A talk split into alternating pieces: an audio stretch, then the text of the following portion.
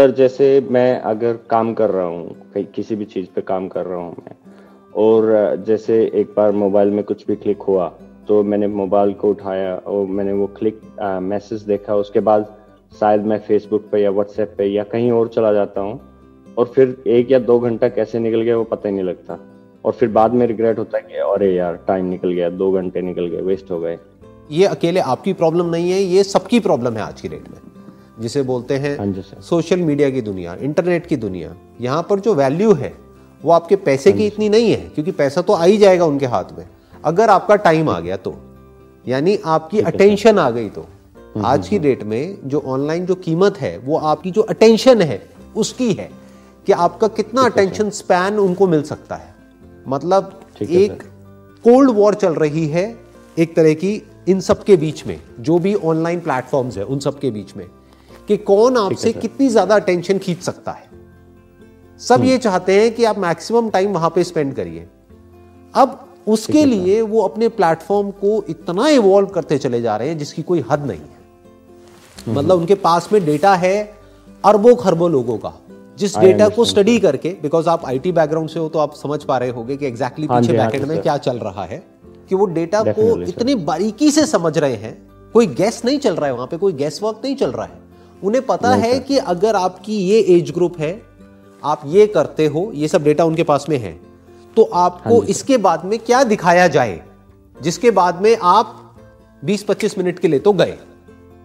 हाँ जी। अब उसके बाद में क्या होना चाहिए? आपको लगता यह है कि ये मैं कर रहा हूँ हाँ जी जबकि ये पहले से आपके लिए एक रोड मैप बना दिया जाता है।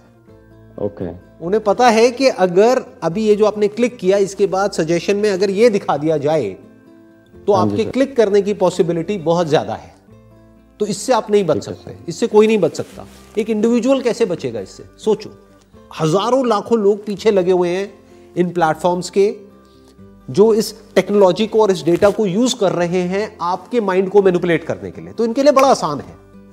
तो अगर आप मेरे से ये पूछो कि भाई मैं कैसे बचूँगा इनसे तो आप नहीं बच सकते। बिल्कुल ऐसे जैसे कि मान लो कोई लड़ाई हो रही है।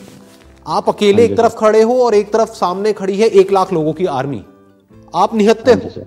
आपके हाथ में कोई वेपन नहीं है कुछ नहीं है और उनके पास में न्यूक्लियर वेपन्स के भी बाप है। हाँ जी सर। आप समझ गए? तो अब आप कैसे लड़ोगे उनसे? आप अगर मेरे से ये क्वेश्चन पूछो कि भाई मैं कैसे लड़ू? लड़ाई का सवाल तो तब उठेगा ना जब आपके पास में कुछ हो। आपके पास में तो कुछ है ही नहीं।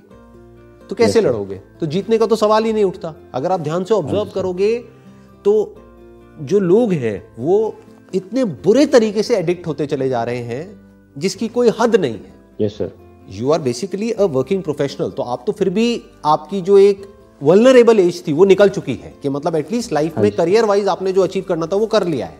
वो हाँ करके आप एक एस्टैब्लिश्ड एक जगह पर बैठे हो तो अगर इनकेस आपका टाइम वेस्ट हो भी जाए तो एज सच डायरेक्टली कोई फ़र्क नहीं पड़ेगा। लेकिन उनके बारे में सोचो जो स्टूडेंट्स हैं जो अभी स्कूल में है कॉलेज में है और उनके आठ आठ घंटे दस दस घंटे निकल जाते हैं उनको पता ही नहीं लगता है। कोई हाँ उन बच्चों के माइंड के साथ खेल रहा है और ये खेलना लीगल है। क्योंकि ये जो वेपन्स है ये दिखते नहीं है दीज आर वर्चुअल वेपन्स अगर एक्चुअल में कोई बंदा वेपन लेकर के निकल जाए सड़कों पे तो एक मिनट में आर्मी और पुलिस वाले आकर के उसको कंट्रोल में कर लेंगे या सामने से अटैक करना शुरू कर देंगे। हाँ जी सर यहाँ पे ये सब लीगल है क्योंकि ये वेपन्स दिखते ही नहीं है जो इन लोगों के हाथ में है जिससे बच्चों को कंट्रोल कर रहे हैं। स्कूल हम्म, हम्म। के कॉलेज के बच्चों को। सोचो उनका क्या फ्यूचर हाँ होगा सोचो उनकी बॉडी का उनके माइंड का क्या हाल होगा Yes, sir. क्यों? So basically, sir, I I found only one uh, good thing about um, like a mobile phone. Like now nowadays in mobile phone you get a Gen mode. If you put your mobile in Gen mode, that means you can receive the phone calls, but you can't unlock your phone. You can decide how many hours you want to put your phone down, and then you can decide okay, five hours I want to put my phone down. You enable the Gen mode. Even if you reboot your phone still it will not unlock for five hours. I understand but the thing is ये बिल्कुल ऐसा हो गया कि कोई बंदा है उसको कोई एडिक्शन हो चुकी है।